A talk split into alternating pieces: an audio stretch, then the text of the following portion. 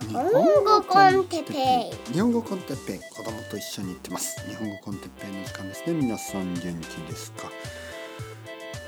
今日は幸せについて幸せですか？あなたは。はい皆さんこんばんは。日本語コンテッペイの時間ですね、えー、夜珍しいですね。最近は朝とか昼ポッドキャストを撮ることが多い、ね、珍しく夜撮ってますね。子供が寝た後、えー、今9時40分。遅いですね、えー、子供が寝る時間が少しずつ遅くなってきました。はい。こうやってノートの音がうるさいですね。はいはい、えー、子供が夜寝る時間が遅くなってきた。というわけで僕の夜の静かなウイスキータイムがどんどん短くなってしまいます。まあそれも、えー、成長というものでしょう。子供が大きくなれば大きくなるほど僕の夜の時間が短くなる。まあそれは当然ですよね。えー、子供が8時ぐらいに寝ていたのがちょっと懐かしいですね。今はもう9時もしくは9時半。今日は遅かったな9時半。まあ。仕方がない。そんなもんでしょう。うん。えー、っとですね幸せについて。またこのトピックですよね。皆さん幸せですか？僕はね分かりません。分からない、えー、僕は幸せなのかな？それとも幸せじゃないのかな？うん。皆さんどうですか？幸せですか？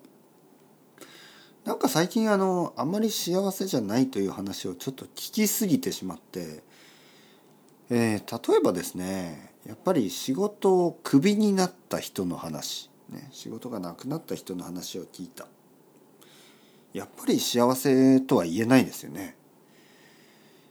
なんかやっぱり昔の例えば日本とかアメリカとかねまああの一つの仕事を見つけてずっとその仕事をするという時代がありましたね。例えば僕のおじいさんはまあ40年ぐらい同じ仕事をしてたし僕のお父さんは45年かな？45年間同じ仕事をした。でそういう人は結構いましたよね。お父さんおじさんおじさんたちね。僕のほとんどのおじさんたちはまあ、お父さんの兄弟たち、えー、ほとんど同じほとんどじゃないみんな同じ仕事を40年ぐらいしましたよね。で僕の奥さんのあのお父さんやお母さんたちねほとんどの人は一つの仕事もしくは二つの仕事ぐらいかな。でも僕の生徒さんたちはなんか3年ぐらい仕事をしたら「ああもう長いですね」みたいなねそんな感じでやっぱり仕事を変えるもしくは変えざるを得ないねクビになったりするあのー、まあ時間が早い期間が短いですよね。でまあ実際ねあの自分がクビにならなくても同僚がクビになる話なんてたくさん聞きますよね。でそうするとやっぱりなんか自分自分もなんかこう安全を感じないっていうかまあそういう人が多いですよね。自分は大丈夫でも周りの人が仕事がなくなる、ね、そういう話をよく聞くとやっぱり自分も心配になるしなんかストレスを感じますよね。はい、まずその仕事をクビになった人の話。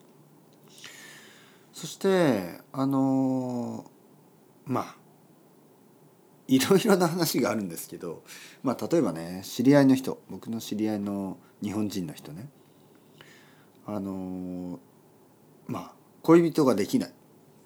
恋人ができないから彼女はあの結婚相談所。結婚相談所に行くことにした。結婚相談所というのは、まあ、マッチングエージェントみたいな感じですよね、えー、恋人を探してくれる。で彼女はね本当にまあ日本人の女の人ね、えー僕の友達。彼女は本当にそんなにあのなんていうの？恋人ができないタイプじゃないんですよ。むしろ若い時から多分あのボーイフレンドを見つけるのはそんなに難しくなかったはずなんですね。可愛い子ですよ本当に、えー性格に問題があるとも思えない。そんな彼女でさえなんかいろいろ心配になってるんですよね。えー彼女は僕にこう言いました。私はね哲平さん私は一人であのずっといたくないんです。ね。私は一人でずっと生きたくない。誰かと結婚したい。でこれを聞いた時に僕はちょっと何と言っていいかわからなかった。ね。えーまずなんかその私は一人でいたくない。ということを言うことによってあのボーイフレンドができる可能性が低くなったような気がしました。残念ながら。あのもしね僕がそのデートをする人がまあ私は一人でいたくないんです。私は誰かと結婚したいんです。まあそういうことを言った場合僕はちょっと怖くなる。ね。えそれはちょっと。まあその理由はやっぱり僕はまあ一人でも大丈夫。そしてその女の人も一人で私は一人で大丈夫。だけど誰かと一緒にいればもっと楽しい。まあそういう人だったら一緒にいたいですよね。でもいや私は一人でいたくない。一人が怖いんです。誰かと一緒にいたい。ね。あの私は一人でこのまま生活して死ぬなんて嫌だ。だから誰かと結婚したい。なんとなくネガティブな感じがしますよね。なんとなくちょっと怖い感じがしますよね。でもその彼女みたいなねその僕の友達みたいな人ってたくさんいると思うんですね。なんかあのなんか心配してしまう。なんか一人でこの世界で生きていくのはなんかこうあまりに怖い。あまりに寂しい。まあそういう気持ちね。なんかいろいろなこといろいろなこうコミュニティとかが弱くなってるしいろいろなまあ友達もいないしなんかこう家族を作らなかったらじゃあ私は一体どういうふうにこの社会と関わっていけばいいんだろうとかこの社会でその人と人とのつながりを感じることができるんだろうとかまあそう心配する気持ちは痛いほどよくわかります。まあ僕はね幸運ながらラッキーなことに、まあ、ポッドキャストもあるしあの日本にどんどん次から次にあの生徒さんが来てで僕に会いたいと言ってくれてまああの時間が合えばねもちろん僕は会いますでそうやって人に会うとそしてハグをくれたりしてねハグや握手をして「先生あの本当に会いたかったです」ね、そういうことを言ってもらうと僕はやっぱりあの嬉しいですよね。僕はなんかこうなんていうかな生徒さんたちの関係っていうのはなんかちょっと不思議な関係でなんかなんか僕のお兄さんや弟や兄弟やあの妹あのお姉さん、えー人によってはお父さんおじいさん。おじいさんはないか。まあお父さんぐらい。えーあとはあのおばさん。ね。あのそんな優しい人たち。なんか優しい近い関係。なんかそういう人たち。あの感じますよね。なんかこう妹やお姉さんや、ね、弟やお兄さんや。まあほとんどの場合はそのそんな感じ。息子僕の息子になるような人はいないですよね。まあ20代の人はいるけど息子としてはちょっと若すぎる。どちらかといえばなんとなくあの若い友達みたいな、感じやあの僕より年上の友達みたいな感じや。でも友達というにはなんか近い感じがするな。本当に。でそういう人たちとたまに会うと僕はあの嬉しい。つながりを感じることができる。まああとはもちろん僕はあの家族がいる、ね、僕の奥さんや子供。大事な人たち。ででもねもしもしそういうことがない場合やっぱり幸せを感じにくいと思うんですね。なかなか難しいと思うんですね。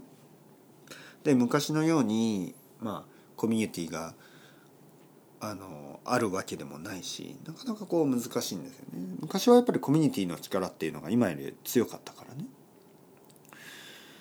でやっぱり結婚のことを心配している人たちがたくさんいる。昔よりこう出会いがない、まあ、出会いがあったとしてもなんかこううん。なんとなくこう拒否されてるよね。例えばその僕の友達は何回かデートしたけどまあなんかはっきりした理由も言わずにその男たちは彼女を去っていった。ね、なんか1回デートして2回目は断られたりね。で例えば仕事さっきのね仕事がなくなった人の話で仕事をなくなった人が仕事を探しますよね。まあたくさんそのアプライして申し込んでまあ返事がなかったり、えー、いわゆる拒否リジェクトされたりまあそういう経験をするとなんかこう自分に価値がないように思いますよね。自分で自分に自信が持てなくなっていったり。他のケース幸せについて、えー、例えばこういう生徒さんがいましたね。まあいますね、えー、彼はまあ家族で、えー、まあ旅旅行に行った。で、まあ、日本に旅行に来た。でとてもいい時間を過ごしていた。まあ高級な旅館に泊まって高級な食事を食べて。でもそれをあの1週間 繰り返すね。毎日毎日おいしいもの高くておいしいものを食べて、えー、高くておいしい、えー、高くていい温泉旅館に泊まって。そういうことをして彼が何を感じたかというとなんか悲しく感じたっていうんですよね。なんか悲しい気がした。で僕はそれは本当に理解できる。僕もそういう人間だからとてもとても幸せに違いないようなコンディションの中でなんか虚しさを感じてしまうんです悲しさよりも虚しさね。いわゆるエンプティネス虚しさ。これを感じてしまう。なぜ？なぜかといえばやっぱりなんかいわゆるこういうマテリアリスティックなねあの喜びっていうのは想像以上に低いんですよね。いわゆるまあ僕もね旅館とかに泊まって1泊1日だけだったらまだ嬉しいんですけどもしそれが2日3日4日と続いた場合喜びよりもなんとなくこう虚しさ、ねえー、虚しいっていうのはエンプティーな感じがあの増えてくる。まあ例えばねレストラン高級なレストランに1日行くのはいいんですけどなんか2日3日連続で行くとどちらかといえばなんかなんとなく虚しいな何をしているんだ僕はみたいなね。喜びよりも虚しさが増えてくる。このメカニズムは何でしょう？ねわからない。多分なんか悪い感じがしてるの？あの豪華すぎて贅沢すぎてそれともなんか期待以上のその喜びがないから、ね、まあいろいろなことが分析できますよね。でもまあ明らかなのはやっぱりそのお金とかあの高級なものではあの満たされないんですよやっぱり。まあ満たされた気になることはできる。例えば一日だけのあの高級な食事や高級な旅館であればまあ一日だったらねいいかもしれない。でもやっぱりそれが毎日になるともうブッダになっちゃうんですよね。まあ皆さん知ってるか知らないかわからないけど、まあ、ブッダはねあの王様でした。王子様、そして、えー、すごくあのお金持ち。まあ王様だからね。王子様だから。でそれで生まれた時からプリンスとして育って、えー、お城の中にはいつもたくさんの食事とたくさんのあの人たち、えー、女の人もたくさんいて彼はなんかもう若い時にねもうそういうそういう感じになってたわけですよ。でもう満たされない。むしろ虚しいでそういう気持ちが出てきた。え何かをきっかけに外に出た時にすごく貧しい人たちを見かけてまあストリートに出ればねその頃のインドですからまあひどいもんですよ。でなんかこう気がついたんですよね。僕の、ね、城の中での虚しさそしてこの外に出た時の現実悲しさそういうもので、まあ、彼はいろいろなことを考えて城を出ることにします。全てを、えー、捨てて彼はストリートに出て人々の声を聞き、えー、話を聞いて寄り添っていろいろなことを考えるんですね。まああのほとんどのその聖人のような人たちねセイントのような人たちは同じような経験をしている。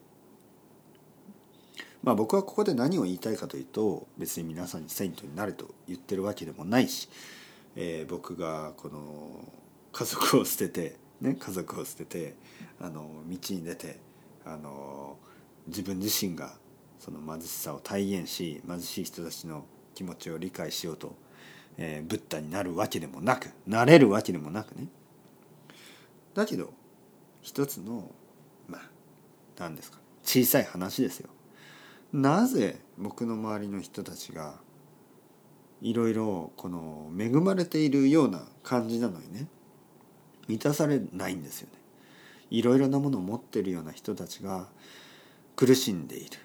ね、このまあもちろんこの苦しみ苦しみは何もない人たちの苦しみに比べるとまあなんで比べることさえもこうおかしな話かもしれない。